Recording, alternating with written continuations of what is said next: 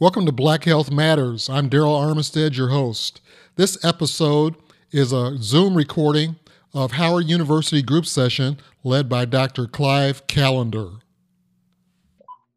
But anyway, it's interesting though that they talk about the real risk is uh, not so much the flying, but, uh, Yeah. but getting to the plane.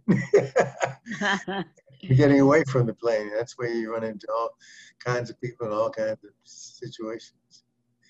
And uh, social distancing is kind of difficult uh, on those lines. Yeah, I'm, I'm wondering how they could track anybody.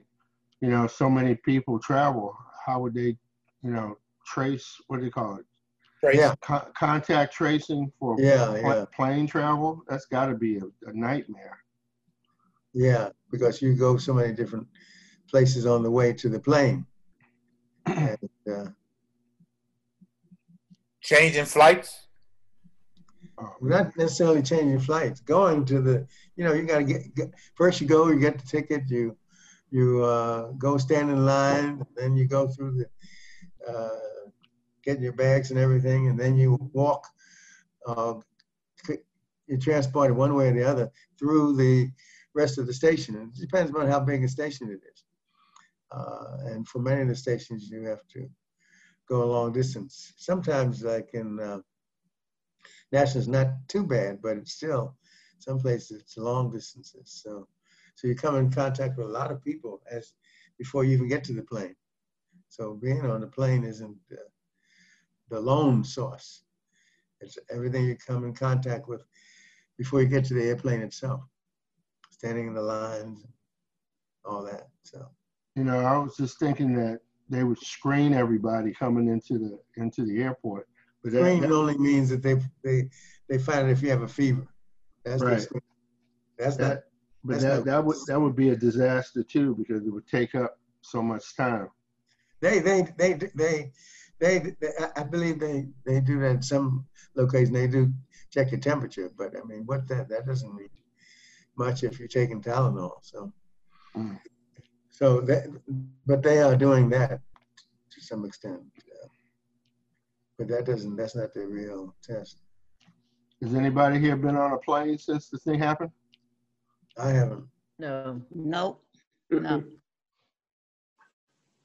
I understand that they're training dogs now to um, um, pick up whether or not someone has COVID. Yeah. That's interesting. Yeah. Mm-hmm. Okay. Hey, that doesn't sound right. Of a dog, what are they doing? Uh, sniffing out? Yeah. Yeah. Do that anyway. So, but, uh, uh, I don't know if they've, they've finished the training process, but anyway. Mhm. I don't think so. I think it's still in, in um, a testing phase. Oh, I see. Now, uh, I think we all know that rest, eating indoors in a restaurant is uh, uh, dangerous. Yeah. And uh, while people have masks before they eat, they can't have masks while they eat. So, Right. And so mo- uh, most people are talking while they're eating, so that's spreading also. yeah. yeah, yeah, that's among the. Now, of course, restaurants open and many places movies open. So, uh, who would dare to go to a movie? Well, I guess like going to church. I guess. Huh? Mm, mm.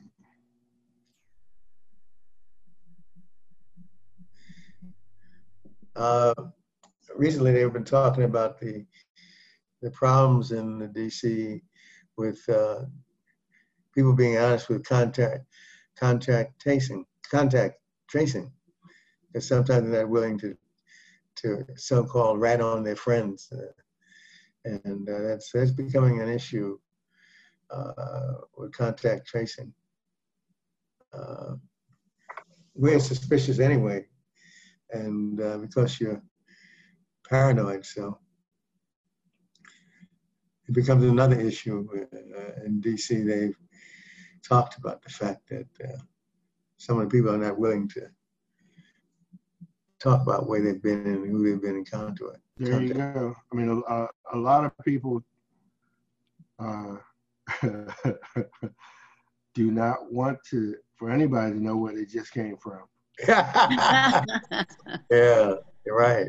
yeah. And uh, and then if you tell on somebody, then they're gonna they they're gonna go to them. And, Yeah. and, and, and, and they know it came from you. Right. Oh yeah. JB said he was over John Tatum's house. So what were y'all That's- doing over there? Okay. That's right. Yeah, yeah. So it's it's it's, it's interesting uh, how this six months and the next six months are going to be. yeah. Yeah.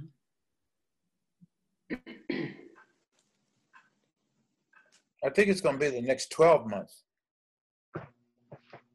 Well, this next six months will be very interesting, as will be the six months thereafter. Uh, the, the next six months may be interesting because we may have a vaccine, uh, but that still remains to be seen. Foods that fight memory loss. This is an interesting article that uh, uh, talks about uh, those foods that prevent you from having cognitive decline and, and those that accentuate uh, cognitive decline. What about jellyfish? I don't know. Oh, they, well, they talk about fish. They don't specify jellyfish. They talk about fresh fish. Uh, There- There's a, uh, uh, uh, medicine, I guess it's, I don't know what you call it, uh, a supplement that's, it comes from jellyfish. They've been advertising a lot. oh, I see. and and they've been using it for years and people will say yeah my my memory came back i'm doing a lot better i'm sharper Yeah, jellyfish yeah. They have they have that and other medication that they allege. Uh, they even, as a matter of fact, I got a, a call about Aricept, which is a medicine that's allegedly good for it. Uh, although most of the studies don't uh, back it up. But then green leafy vegetables, uh, Mhm. they're good for almost everything, I guess. I guess the worse they taste, the better they are. oh But uh, I guess most of us like collard greens and spinach, huh? Yep. love spinach Yeah. How about kale? You like kale too? i don't like it Yeah. i That- never buy it or eat it but i like it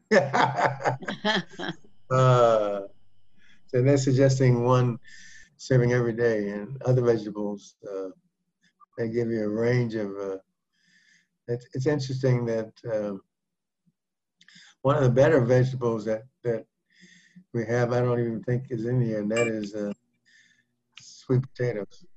oh, yeah. Yes. doc what, what about brussels sprouts i hate brussels sprouts They're good. They're good. Yeah. they're Yeah. good for you probably Yeah, they're very good for you. I hate it too. California, that's all you have. brussels sprouts. Brussels. They just that's like uh, apples. Uh, but look at the range of, of vegetables they talk about. You know, yeah. Even, uh, corn, which is uh, nothing. I mean, it goes in, and comes out untouched. Right. But anyway, yeah, yeah. And then of course nuts. Oh, yeah. Nuts, uh, uh, especially walnuts, they, they talk about. Uh, and then, of course, uh, the blueberries and strawberries uh, are good. And then, of course, Daryl and the beans. Daryl's always talking about the beans, and they are particularly good for you. Daryl, any comment about that? Uh, About the for everything. With everything. well, you know, I, I just always make exceptions for the hybrid foods like spinach. Oh, Okay. no. Would avoid those. Hmm. Whole grains, back to that. Um, yeah. what what what is the best source of whole grains? Daryl, any ideas and thoughts about that? Yeah, avoid the uh, the process. Anything that's white, white flour. Well, of course, white flour is never going to be in whole uh, whole grain. Uh, wheat is a hybrid, so if you can substitute that with spelt flour, you're better off. but it's spelt would be a whole grain. Spelt and flax are both whole grains. Mm. Fish, it's interesting that, that what surprised me about that is that they, uh, they said eating, you only have to eat fish one, one fish meal a week. Uh, so, uh, and then they emphasize that it shouldn't be batter dipped or fresh, or fried fish. Sometimes we, we think fried fish is good, but uh, the fresh fish are what they suggest. Is it any fish better than the other? Yeah, they talk about salmon and they talk about, um, what's, what's some other? Trout. Trout, rain, rainbow trout especially. Yeah, trout and tuna, and tuna. Yeah. Yeah, those three, they talk about more than any others that are supposed to be good. Yeah, avoid farm raised fish because they're full of hormones and antibiotics. Yeah. Th- Do, are they, are they required to indicate if it's farm Yeah, raised? yes. Yes. Also, the um, the uh, the tuna, there's there's concern with mercury because they being a, a, a high order predator, they seem to uh, concentrate mercury. Yeah, well, uh, uh, yeah, all of those, yeah. Yeah, that, that is a side effect.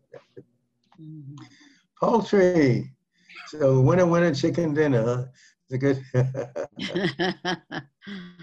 so just eating chicken or turkey at least twice a week. And fried chicken and chicken nuggets don't count.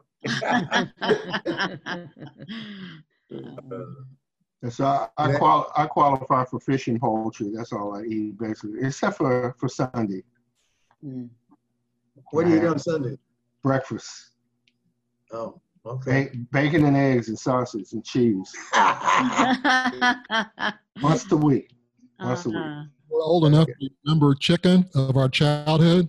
It's not nearly as big of chicken as chicken of, of today with all the bad stuff.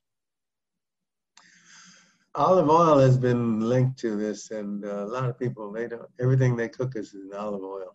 Mhm. Um, That's what I use to cook. yeah. Then, of course, this is one of the interesting wine, but they they emphasize that only one glass of wine per day. But uh, wine apparently is very good for the brain and helps the brain uh, eliminate waste.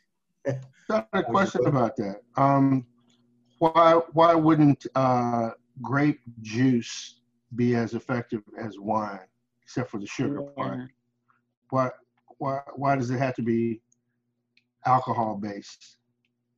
I can't answer that question. Any ideas? Yeah, alcohol has no benefit. You go with the grape juice. And anything, uh, when it talks about juice, it usually has sugar added.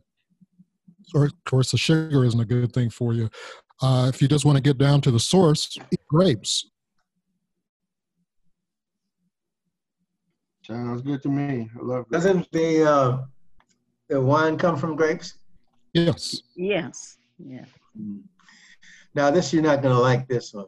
What to avoid? The 10 foods that you need to avoid.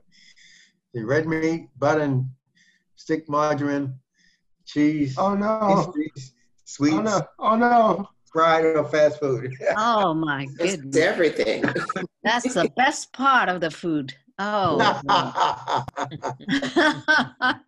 That, that- that's my Anyway, right it- there. it tells both sides of the story, so that's uh, all you can ask. I avoid that whole list. I'm good.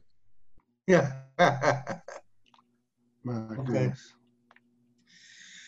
Goodness. Moving right along. now this. Now I wonder how. Uh, well, of course, they, they- there's an article that they changed their minds, but uh, remember that they said uh, you don't need to get tested if you're asymptomatic. Yeah, yeah. And now he says 40 to 45 percent of infections are asymptomatic, which uh, makes you wonder about CDC. Absolutely. They've been having so many changes. I know. Yeah. I hate to say it, but it's proving what Trump is saying, and I don't want to Yeah. say that. But uh. Fauci and others, CDC, they've reneged on a couple of things recently. Yeah. Mhm. Not not Fauci, Not Fauci, right? CDC. CDC. Yeah, Yeah. mhm. CDC has been embarrassing. Oh, yeah. Yes. Aren't, aren't they controlled by the uh, president? No? I think so. Yeah, yeah. Yeah, they're getting a lot of pressure to, uh, yeah. The White House. what he Well, no, they, the way they say it, not the president, the White House. Oh, mm, mm, mm. Yeah. Hey, Dr. Callender, uh, we Yeah. got a special guest on the line. Uh, his name is Rodney Stepp, and that's our cousin uh, from Indianapolis who contracted COVID 19 Oh, survived. And if he would not mind unmuting and, and greeting everyone. Well, good good morning, everyone. Good Good morning. morning. Good morning. Uh, Welcome. uh, thank you, thank you, thank you. So it's a definitely a blessed morning. Uh, I, as I'm sitting here, uh, dialysizing now, if that's a word. Wow. Well, uh, you know, D- Daryl's a tenor, so we just got the bass. that's, We're my, doing home dialysis. that's my early morning voice. Oh, Are you doing home dialysis? Is that what you're yes, yes, I, I'm doing PD now. Yes. doing? Okay. Mhm. After, uh, this is my what third full week of PD. Mhm. and Oh, I uh, see. Lost use of my kidneys during during COVID. Um, I was in, Oh. intubated for 14 days um, oh, wow. and uh, in the hospital 41 days. Um, I was Oh. one of the first major cases here in Indiana, and um, they're calling me the miracle patient of it, IU Health North. Mm, Uh, mm, mm. they didn't expect me to really make it, and um, but God had other plans. So, and What a blessing. I've been trying to get on this um, Zoom call for oh several weeks here since Daryl invited me, and I thank you guys. But um, and thanks John for the introduction. okay. Yeah, as a matter of fact, uh, so, yeah, uh, because Daryl had mentioned uh, uh, your case and uh, it's nice to hear, hear how you've uh, survived and managed to be able to uh, dialysis. Uh, Do the doctors expect your kidney function to return or what's the expectation? you know that's the 50-50 question right now. Um, they they still they everyone has hope, you know, and that's and that, and I have hope as well. Um, but right now they um, they're not budging very well. My creatinine level is is still high, and um, so you know, but I am still urinating, um, Oh, that's a good thing. know, which is a good positive sign. But and um, I'm beginning to urinate even a little more frequently on my own. So Dr. Callender, you know, it's interesting that he says he's still urinating. I always thought with um, losing the function of your kidneys um, and being dialyzed that you don't, you're not able to It urinate. It varies, it varies, it varies. Some I told you about my sister's friend, and he's now on the transplant list. And um, I remember I mentioned the um, the fistula, and uh, he did get it. But prior to that, they did have to put the port in, and uh, they were using that. And I think today they're going to start with the fistula. However, he urinates all the time, all the time. yeah, well, it varies from patient to patient. And, and the longer you're on dialysis, uh, the more likely you are to not make urine. But it, it varies very much. Mm. Well, I'm glad you're doing well, sir. Yeah, we're Well, thrilled thank to have you. it's a blessing to just still be here. Yeah, we're thrilled to have you. Uh, and I'm sorry, I, I had to get on my phone so I could to to join in, and I don't know, um, my camera doesn't seem to be working. So Oh, it's sorry. working. Uh, oh, you can see me. Yeah, it works good. Yeah. Oh, okay. well, yeah. Well, you you can see uh, what I'm doing here. I, I'm, I'm doing this dialysis. So, I well, thanks. It's a pleasure meeting everyone, and, and I, I'll just listen in and try to learn something here. And contribute whenever you feel it's appropriate. All right. Um, Good. It's good to see you having such a positive attitude. That makes a big difference. It Yes, it does. does. It Yes, it does. And Every Yeah. I just think think about you know the blessing of still being here, and uh, so you know, hey, and and at least I have my music right there on John. Absolutely. And Rodney, John Buchanan is also a musician. Hi, Carol. Hi, Rodney. And Love- um, Dr. Callender is also a musician. He sings. Oh, that's awesome. That w- Well, I guess we can just have a Zoom recording session then. Yeah, we could. If only somebody would listen. Uh, Uh, and, But you know, it's uh, interesting how in, in Europe, uh, they are having a, a upsurge of uh, the virus, Yeah. especially in UK and other European countries. So, so we're not alone in uh, having, uh, and then of course, I guess after the Labor Day, uh, we can, uh, things spiked again in a number of places.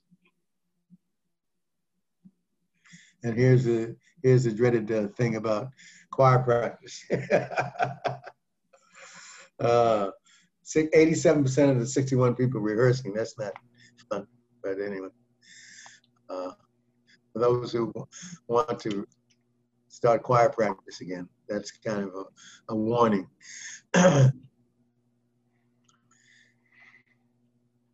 Uh, anybody think that, uh, oh, oh, did you hear the latest uh, uh, battle with the president about uh, the FDA is talking about having tighter restrictions for the vaccine and Trump is opposing it? Yeah. tighter restrictions in, in what way, Doc? In other words, uh, uh, they may be upping the uh, requirement. Uh, right now, if you have, if, if 50% of the people who get the vaccine uh, have uh, antibodies, that may have been uh, adequate in the past. And so they're talking about increasing uh, that. Uh, and uh, uh, Trump is opposing it because uh, who knows why. But anyway, he's opposing it. Hmm. You could you could think that it may have something to do with the vaccine being coming out coming out before the November election, but uh, we can't speak for him why he's opposing it, FDA having tighter restrictions. Yeah, they should have. You know, I, I was thinking though that um, they said that they were going to prioritize the recipients of the vaccine Right. with uh, first responders first. So the general public would not be getting it. And then Until later on, yeah. Yeah, yeah. Then then after that, the the people who are most at risk, like black and uh, pre-existing conditions, uh, and elderly. So the, Right. the, the the general population wouldn't get it until later. Right. My question sort of is, um, okay, so they if they start doing this say in December, it's going to take another two or three weeks to get that second dose, right? So they're still talking about two doses. Well, uh, th- remember, there's one vaccine that only requires one dose. So it depends which vaccine comes out. Oh, The, the vaccine that is, is at the forefront right now requires two doses, but there's a vaccine that only requires one dose. So it all depends on which of these vaccines become available first. I think that's the one I want. Dr. Conley, is there any way that they can test the strength of your antibodies for COVID? Yeah. Yes, they do it all the time. That's why they do antibody tests. Mhm. For example, we had, all of us at Howard had antibody tests. Uh, so that they, and they, they can do it, they can do, first test to see if you have antibodies, then they can test to see the strength of your antibodies. Okay. And that And that's, for example, that's how they get plasma and use it for treatment because they find those people have high antibody titers and they treat people with that. So, that's, that's a blood test, right? Yes, that's blood. so what about uh, Rodney? Will he be on the list to get the vaccine? High on the list. Uh, it's interesting because he uh, would ha- would likely have antibodies already, and uh, so uh, of course, if he has age and renal disease, would make him higher a priority on the list. Yeah. Okay. Only question is, does he already have antibodies anyway? And how long do the antibodies last? We don't know the answers to those. This this uh, article was a little not surprising, but uh, uh, nonetheless uh, worthy of looking at the fact that uh, it's more likely to kill minority children as well as it does adults.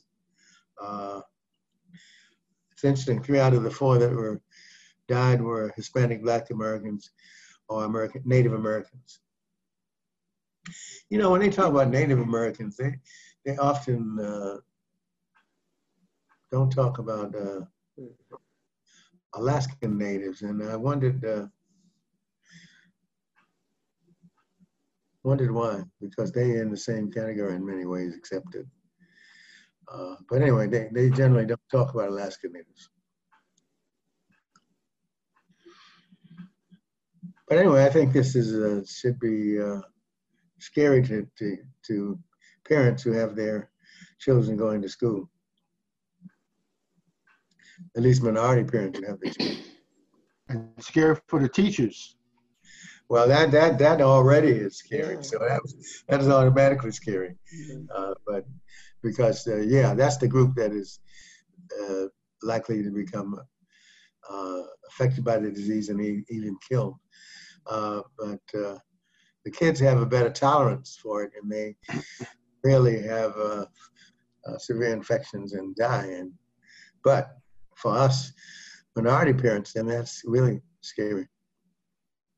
Dr. Callender, you just mentioned about Native Americans, Native Alaskans. What about Hawaii or anybody that was born in the land even after America has acquired them? That's that's an interesting point because uh, we, we had a MOTTEP chapter out there, and uh, they they they aren't even addressed at all. They're Asian Pacific Islanders, and uh, uh, Asian Pacific Islanders in general have not been in the high risk group.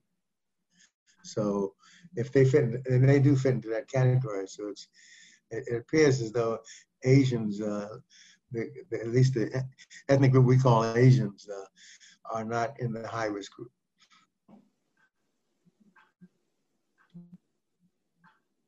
This is an interesting graphic here. And it shows that Asians and uh, uh, those are not likely to, to die in this one. But Hispanics and blacks.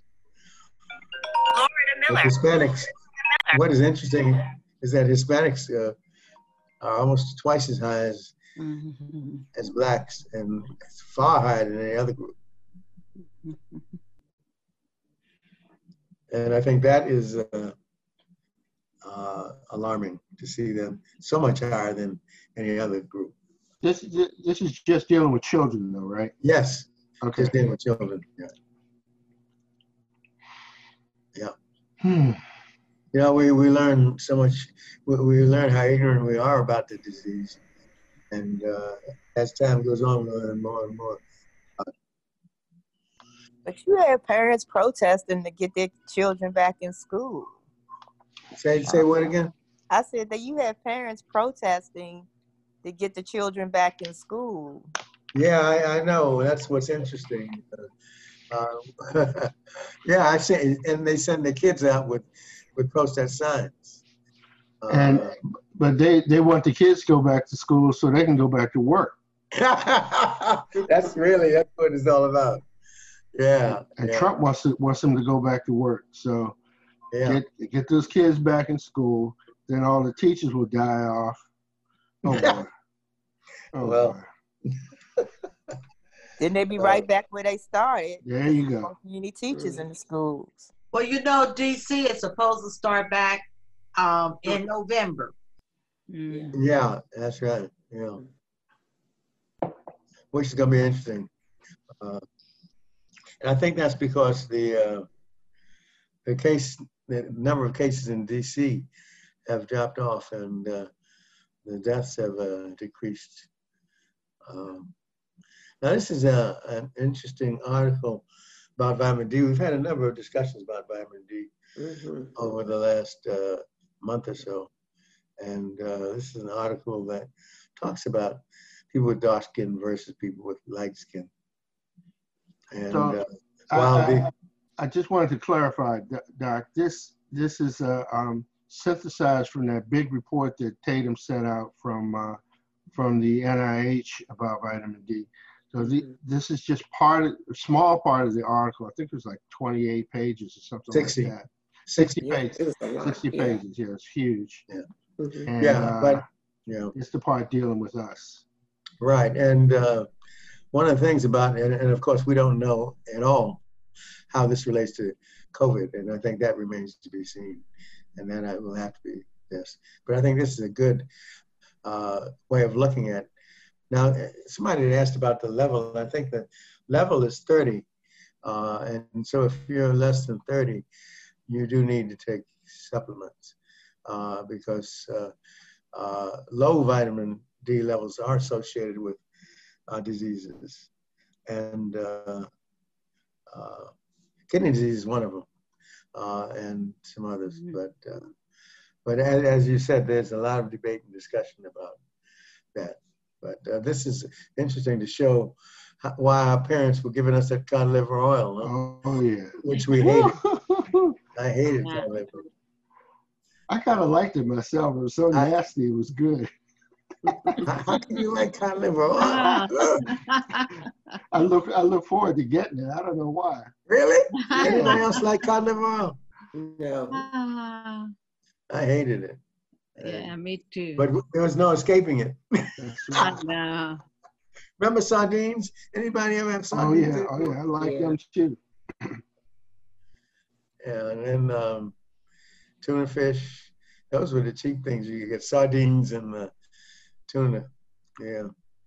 Uh, Was this, we could download this? I didn't get all of that. Well, a- ask your husband. Okay. Oh, yeah. No, I mean, Yeah. John Buchanan, when you had it on your list, hmm I downloaded. I didn't get this chart and everything. Really? It to us. Yes, in there. Yes, in there. It is. I'll Yeah. look back through it again. Because I got it. The way the the the first thing that that uh, your husband sent out was the was a sixty page article. Oh, that one. That's different. yeah, I know this I didn't read that because I don't like to read because I'm black. it was. Oh, oh no, but uh, yeah. So this I, I sent this out uh, about a week later, I think. Well, a few days later. That uh, Oh, okay. And oh uh, yeah, yeah, much, yeah. You, you sent us out last week. hmm Dr. Callender, do most physicians know about this? Because mine Yes. doesn't seem to know about this, No, about what? What are you speaking of? about the supplements. Because he said that I needed 5,000. It depends what your vitamin D level is. Uh, Okay. and But, if you if you have a low vitamin D level, and I thought that walking and all of that and getting the sunlight every day, I shouldn't have been that deficient. But anyway, Well, you, you look at your level and see see what it is. If it's less than 30, most uh, physicians would suggest that you need uh, supplement. But if, if you're at 30 or above, you don't need anything. And uh, uh, as you noticed from the article we discussed before, it's still very controversial as to whether or not blacks need supplements. You know, Uh, but, I, but I I, think the medical position is that if you're vitamin D- D deficient, that uh, the safer part of it is to uh, at least be at, at the n- low and normal level. The problem with vitamin D, as you see later, we have a paper on that, is that it has its problems and it causes uh, a number of complications that need to be avoided. So, uh, yeah, that's right. That's the too much of the vitamin is very detrimental. So you have to have a balance, and you have oh, to. okay, that's the one I'm talking about. Okay. Oh, oh, that's one you. Okay, yeah, that's a different one. So you shouldn't take Dr. Callender. So you shouldn't take a lot of supplements. I have a problem with my vitamin D level, and they said 30 is low. I'm Yeah, at that's, that's, the- that's the low, lower level of normal. Thirty Yeah. is normal, but that's the lower And I'm at 25, so I'm a little below normal.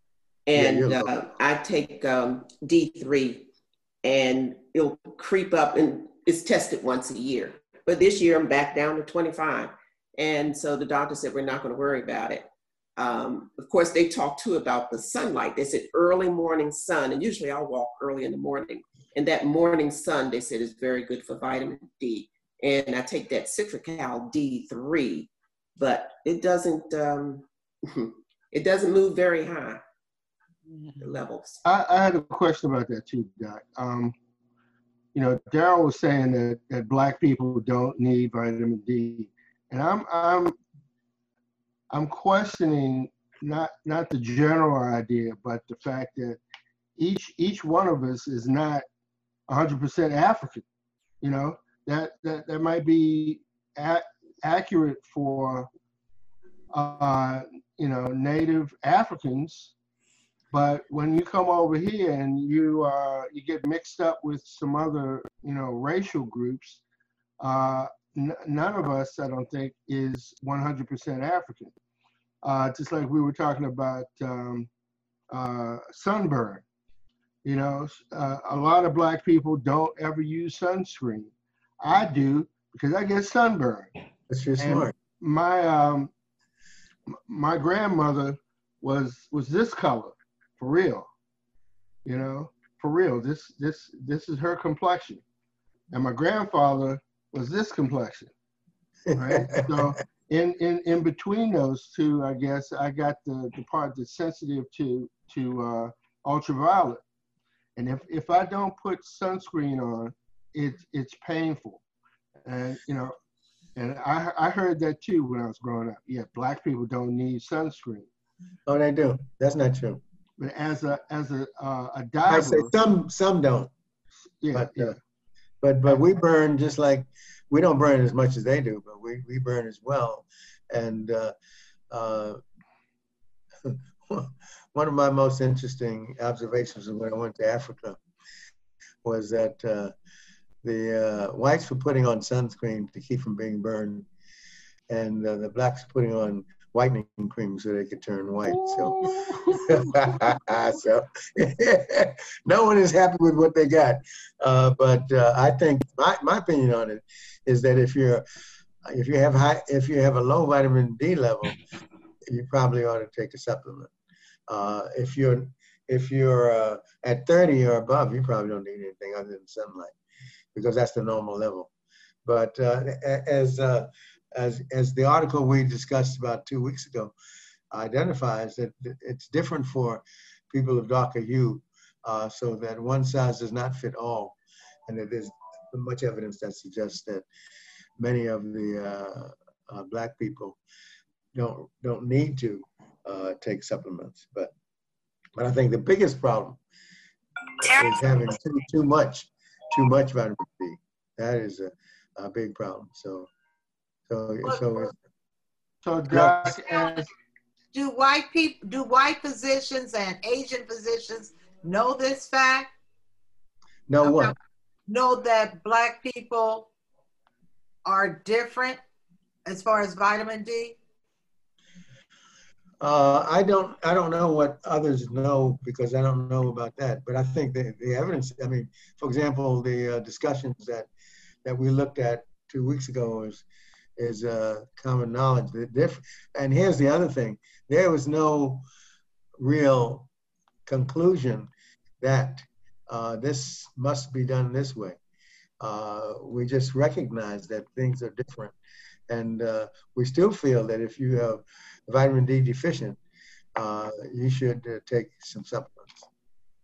That's if you're vitamin D deficient. And, and, the amount you take should be uh, limited because we know that vitamin D uh, is toxic. And so, and it's probably more toxic to us than it is to any other ethnic group. So, Doc, does a regular uh, physical and when you get your blood tested, do they test for vitamin D? I've, I've never seen that. They should for African Americans because it's, it seems as though we are more likely to be vitamin D deficient. Yeah, the vitamin D testing, that's a standard part of annual physical blood work. The vitamin D, I, I've never Yeah. seen it. Uh, Well, it depends. I guess in Chicago it is. It may, you know, a, a good physician would do it, but I don't know that everyone does it. They should do it. Um, uh, but I think Dal is right. It, it should be part of your uh, your annual. Of course, we now know that uh, uh, the annual is uh, it, varies on who you go to and because we also know that the government doesn't pay for the annual physical.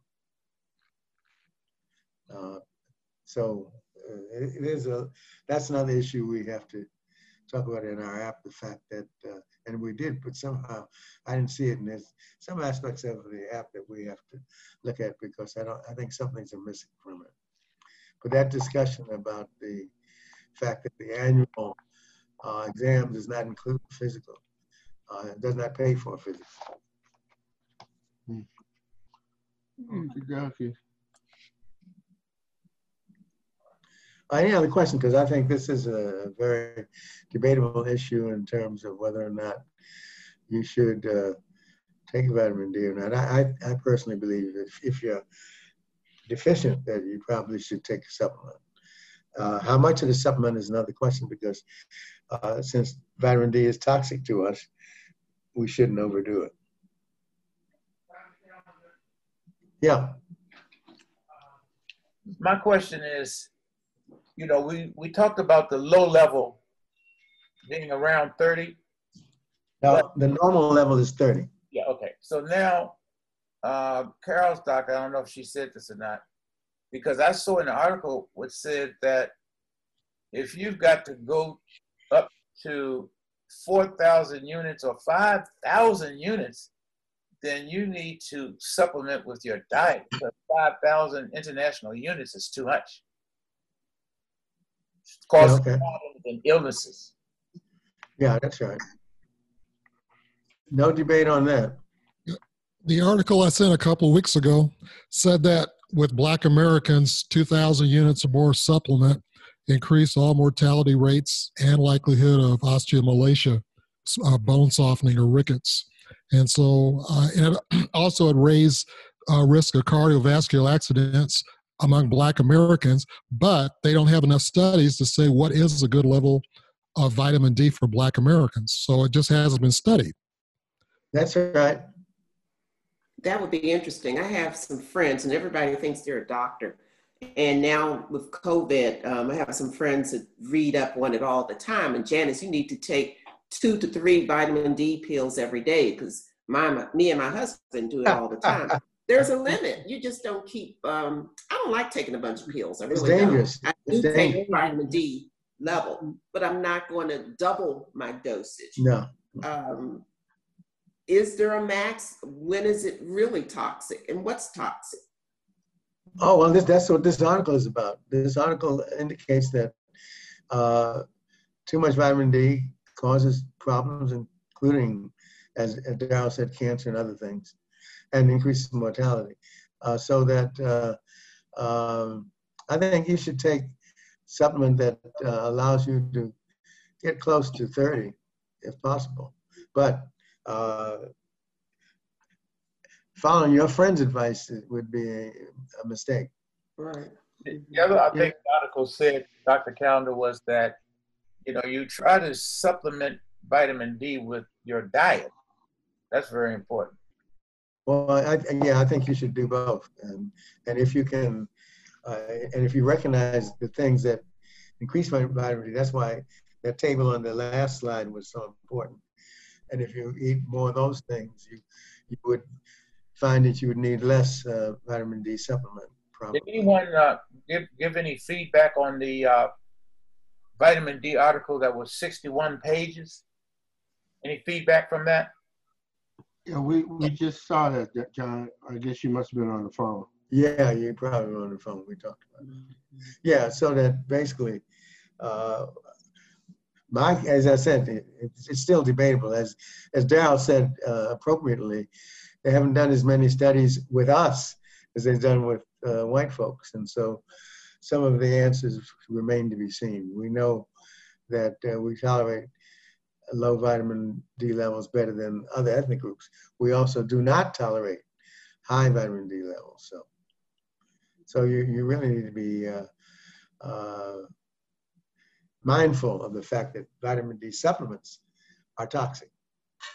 And so taking more than 5,000 units, international units, is not wise, especially not for us. Uh, Dr. Callender, I have a question if you don't mind. Oh, that's what we're here for. Okay. Um, with the, uh, because I'm a newcomer, so to speak, to the dialysis world, I know that they have uh, mentioned to me um, my protein level of, of you know, keeping um, the dialysis takes away a lot of your protein. My problem is with COVID, I have found that uh, one, I still have a loss of appetite.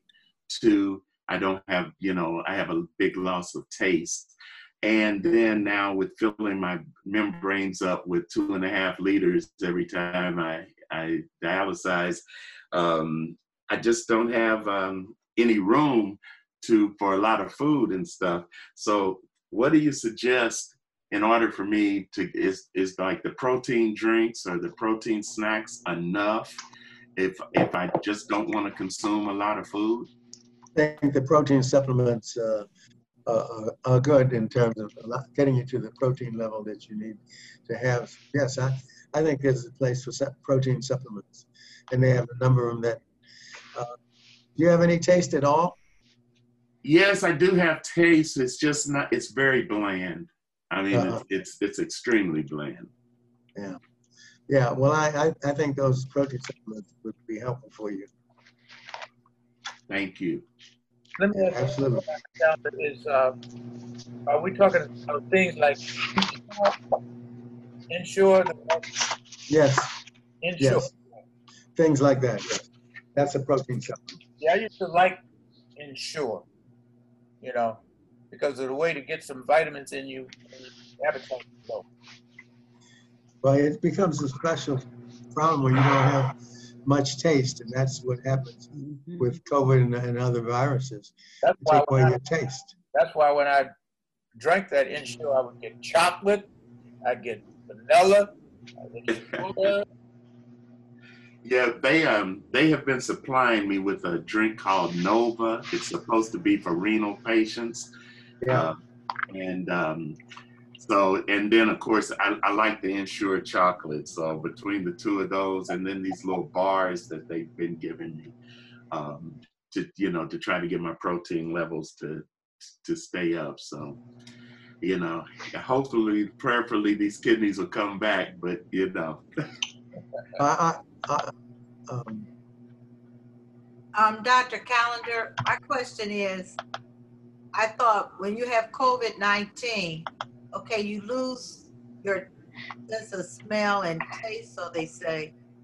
I thought after you got through with your episode, it returned. That means you lose it permanently or what? Some people, it varies from patient to patient. Some patients have it return promptly, and some people never have it return. Now, I've got, got to understand that never, we've only been dealing with this disease for less than a year. So we don't know what never really means. So it may well come back after that. But there's a number of patients who have uh, long delay for the taste uh, return. By the way, are you on peritoneal dialysis, Rodney? Uh, yes, I have. I, I just started. Like I said, this. I'm in my. I think this is my third full week of um, ED. Well, that's yeah. the best. That's one of the best types of dialysis, peritoneal dialysis. That's what they kept telling me, and that's you know, and I've been very aggressive of trying to, uh, you know, get through this thing. So um, I, I was all ready for it. I'm ready for a transplant. Let's go. well, give, give it give it a chance. Give it time because it is clear that peritoneal dialysis is uh, uh, one of the best types of dialysis because it gets you closer to normal than actually hemodialysis. Well, but of course, it has its its its ups and downs as well. Of Um, the- Rodney, I think a couple other people that are on this are also on dialysis. Yeah, by the way, what, what, we haven't seen Kevin in a while. How is he doing? I Uh, think, okay. he doesn't have a computer, but he uses his mother's computer. So Carol's gonna get in touch with Miss Reese and see if they can get back on. Yeah, because we miss him. He he was on peritoneal dialysis for years, and he did, he did pretty well with it. Of course, he's had he's just got a transplant uh, about what what is it, about eight or nine months ago. Mhm. Mhm. Yeah. Yeah. Rodney, How, I have a question. Tatum, how long were you on dialysis for? Who? How long were you on hemodialysis?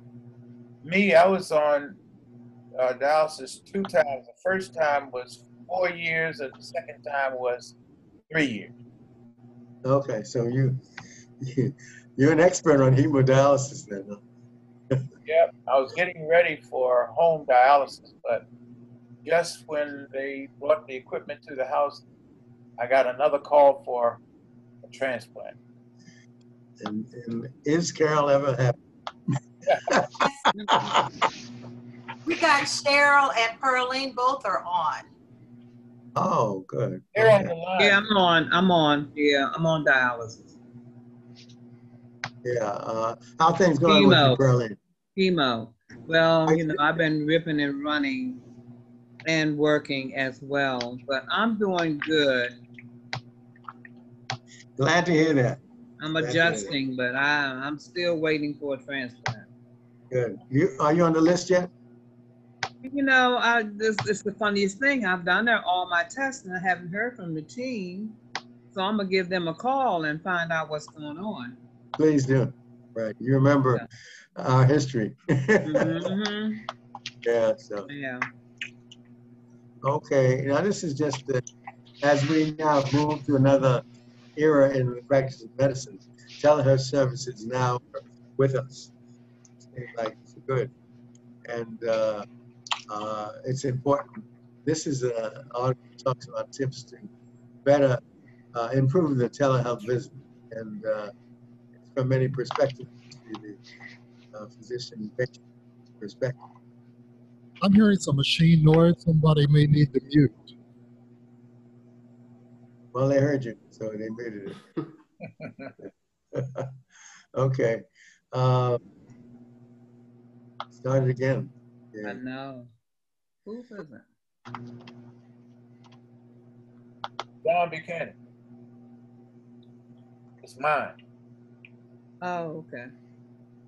So uh, um, now th- this is uh, what is interesting about it is that uh, sometimes you forget that you have to dress professionally for for the visit. So the doctor has to uh, look like the doctor. So the other thing, of course, is that uh, now that uh, it's interesting they talk about it, it's just like you're going to be on TV. So you, you uh, uh, you use the kind of colors that are friendly. Uh, they talk about putting your patients at ease. And have any of you had some of these telehealth calls or visits? Yeah. Yeah, I did. Mhm. Mhm. What do you think about these points that they're making? Yeah, they're very nice, very good. I like them.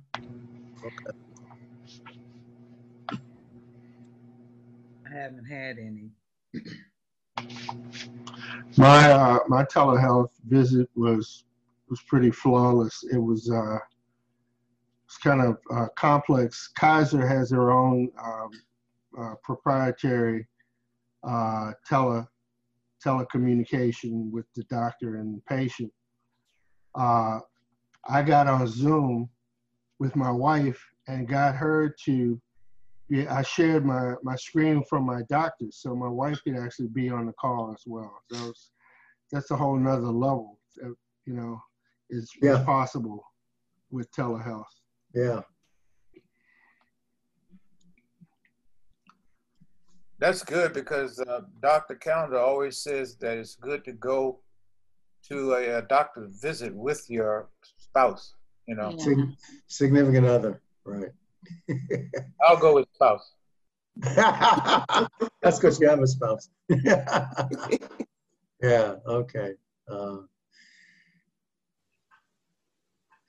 that- Now, this is something that may be hard to do, uh, just in note-taking for health visits, because uh, you, you remember how, how, how patients don't particularly like it when you're looking at your computer instead of them. And so if you're taking too many notes on computer, then uh, you have to be careful and know how to do that and, and not make the patient feel as though they're an outsider. Yeah.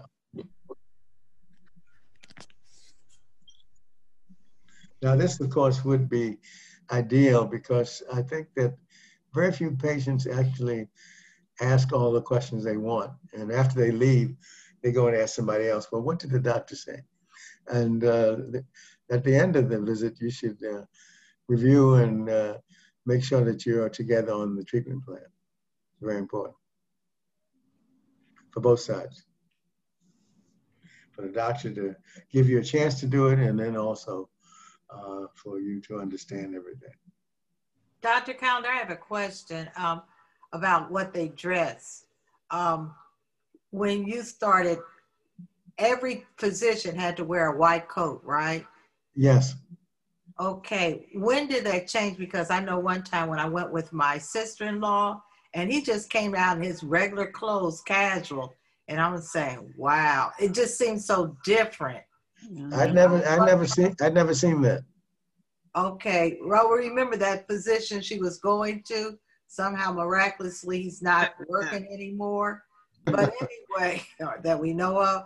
I was just mm-hmm. wondering, do the modern physicians or the ones that are just getting out of medical school, do they not wear lab coats or the white coat or We wear, we wear white coats, okay? always.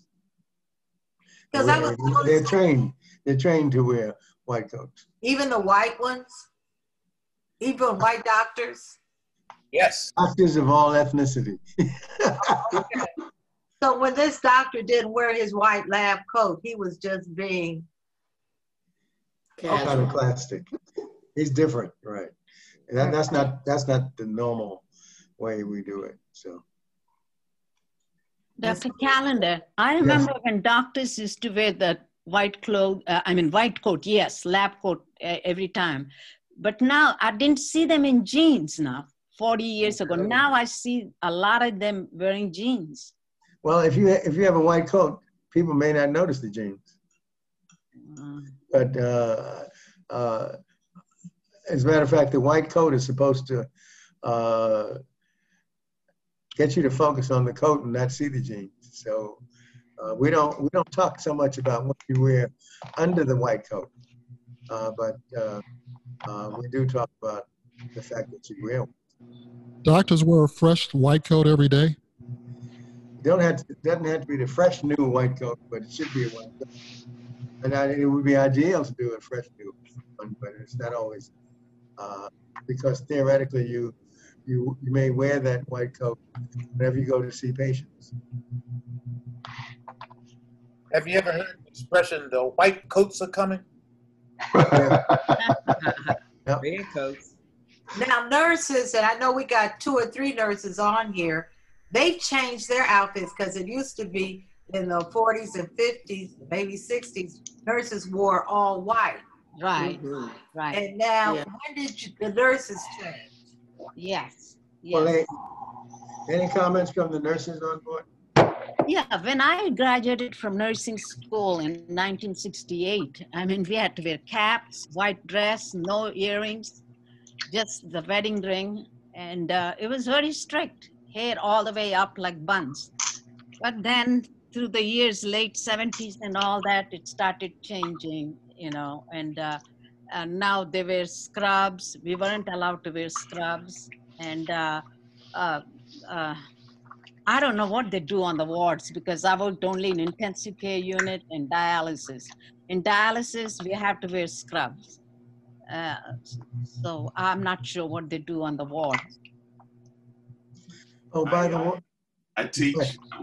We, I work for IU Health North as well. I'm a simulation technician, and we teach first, second, and third year med students. We teach and test. And what has happened with dress code basically is depending upon the department you work in, like at um, in Indiana, you'll see most of the nurses wearing red. They'll wear red or they'll wear blue. If you're working in an operating room, uh, like you said, they'll be wearing scrubs. They'll wear blue scrubs, or uh, nurses on the floor will be in red or even sometime yellow. They have, um, again, it depends on if you're working in ICU or PCU or this and that. It just depends on where you work. But everyone is supposed to be in uniform, and everyone is always supposed to have an ID, a visible ID. Those are the two things in the medical field now that are mandatory. Yep, that's right. By, by the way, Dr. John Robinson had to go back to the hospital. Oh, oh my And goodness. so he, he's told me to greet the group for him. Uh, he's back in Washington Hospital Center now. Apparently, he, he didn't thrive at home. But he come back to the hospital. So keep him in your prayers. Yes. Back to Okay. the lab coat, if you were it a second day, is that potentially a health risk to either patients or the doctor? Lab coat? Say again, uh, Daryl? If you wear that white lab coat the second day, is that potentially a health risk to either the doctor or patients, that coat? It may be a risk to the to patients. Yeah, it may be. You're right. Good. Uh, and I'm not, especially in this day and age now. Uh, It's, it's a fomite. I, I don't think there's any debate about that. Yeah, I think you're right. Any Comment about this, uh, you know, there's an article in, in three weeks ago in the newspaper that talked about uh, wearing masks and how uh, you can avoid some of the side effects of, uh, of your glasses being blurry, those kinds of things. Uh, and so uh, some people don't like to wear masks, and they have some have good reasons for it. They can't breathe with it, and uh, so. But masks are thought to be the best way to do it. Uh, shields are good also, uh, because most people forget that you can contact the virus through your eyes, and there was a study that uh, evaluated the ability to get COVID-19, people who wear glasses and people who don't wear masks, wear glasses. And they found that the incidence is much lower in those people who wore glasses. And so, uh, which uh, fits in with the uh, principle that we had in the operating room where we wore shield and uh, mask. Uh, but many people don't realize that the uh, ACE2 uh, receptors are in the eyes, and so therefore the eyes, as well as the respiratory tract, is a source for uh, transmitting uh, COVID.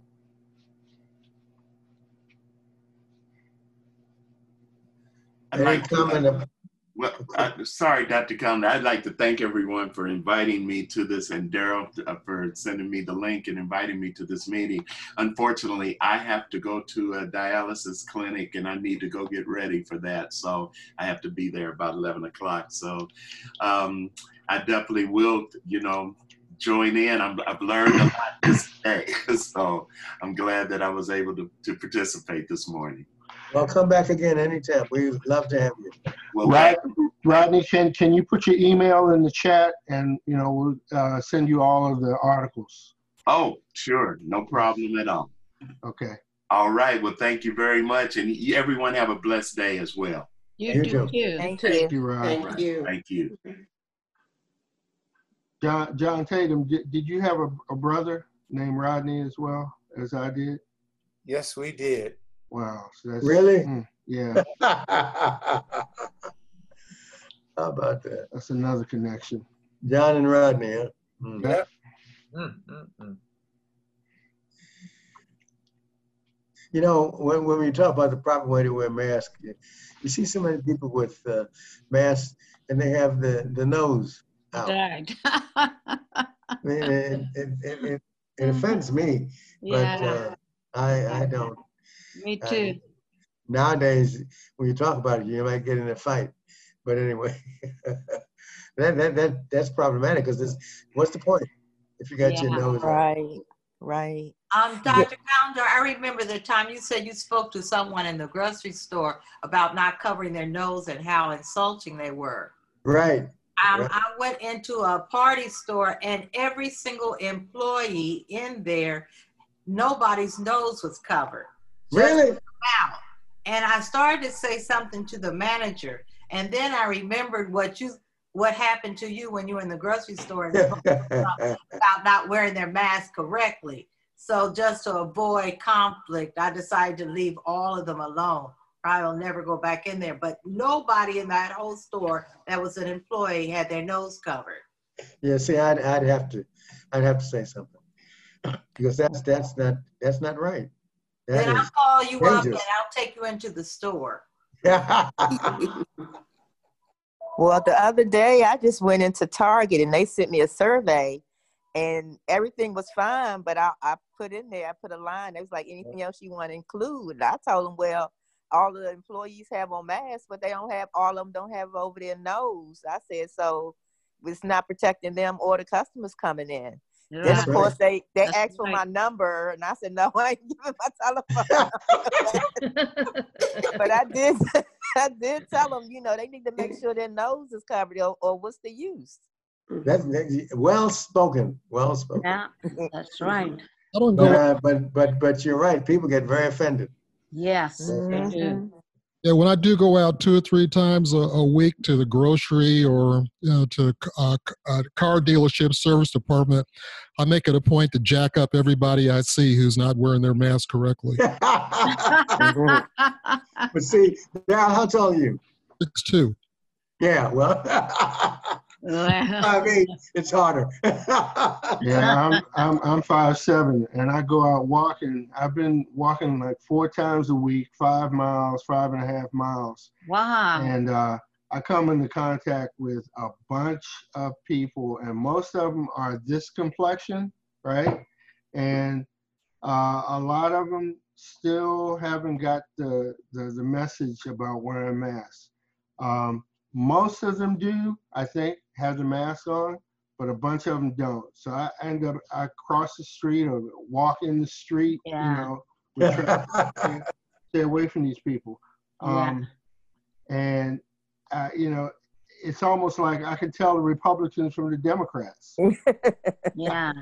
yeah. Which is which, John? I, I think you know the, the Republicans. yeah. The Republicans consider it uh, uh, social, not not social, but uh, personal, a violation of their individual rights. Somebody, somebody to tell them to wear a mask. Yeah. Yeah, yeah, yeah. It's idiotic Yes, to me. it is, it is, it is. But they're following the president.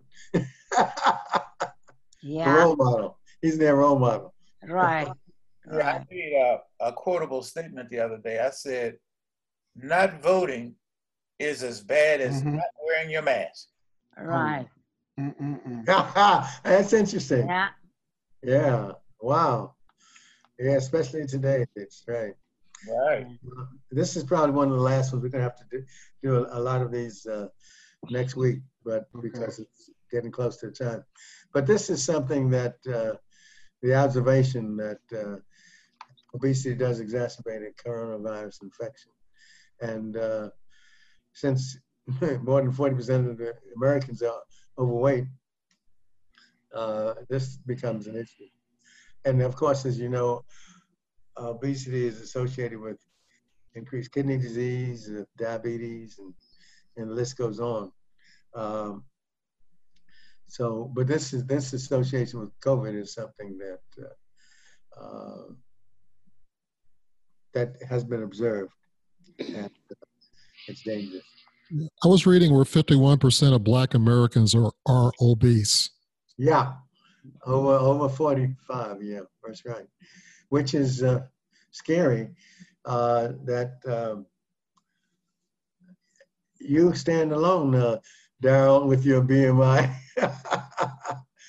uh, yeah, because uh, it's you know when you when you look around and you see people, you recognize that uh, most people that you encounter are overweight.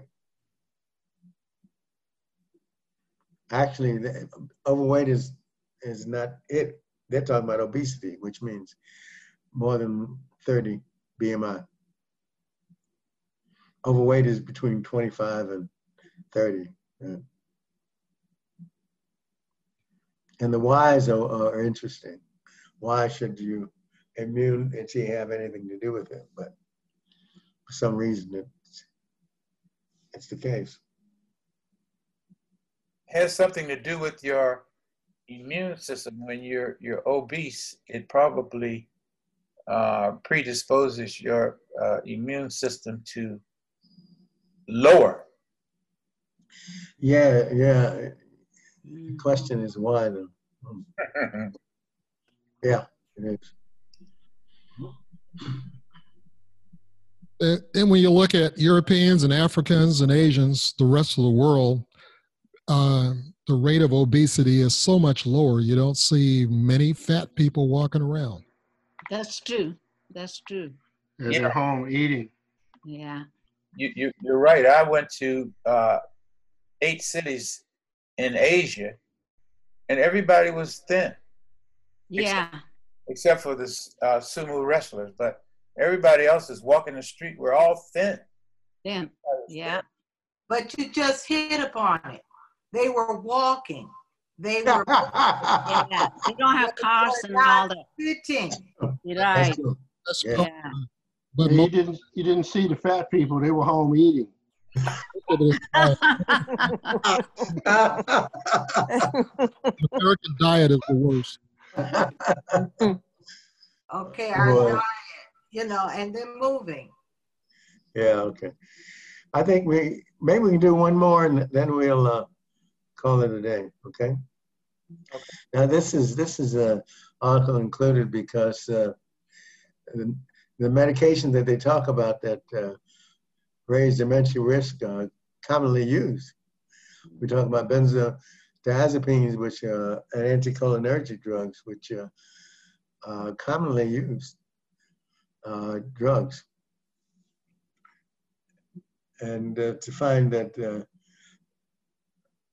benzodiazepine, but that's a name that uh, may not uh, connect with you. But when you talk about Valium and uh, uh, those anti uh, anxiety medications, just about all of them are benzodiazepines.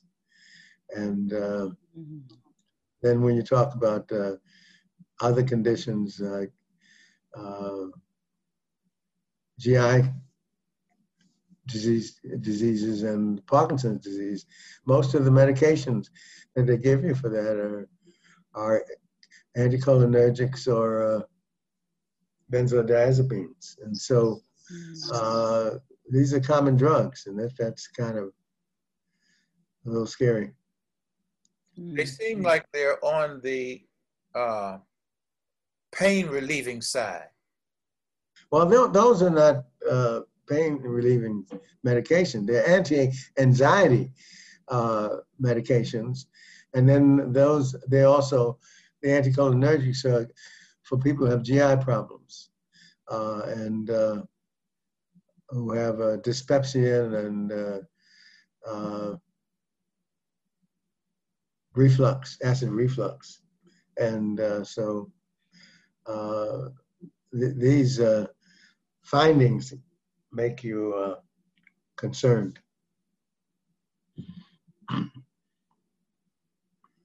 It's interesting how so many, you know, I guess there's no drug that doesn't have any side effects, but uh, uh, just about anything else you want to take has got side effects.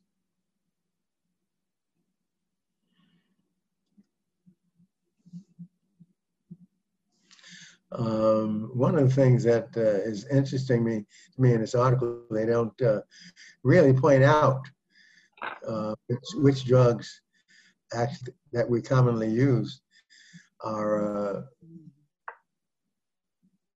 dangerous.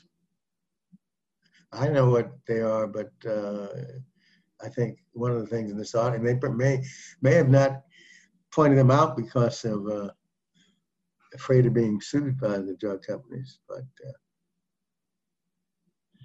people take medications for anxiety, for sleep, for uh, acid reflux. Uh, have to be concerned about this.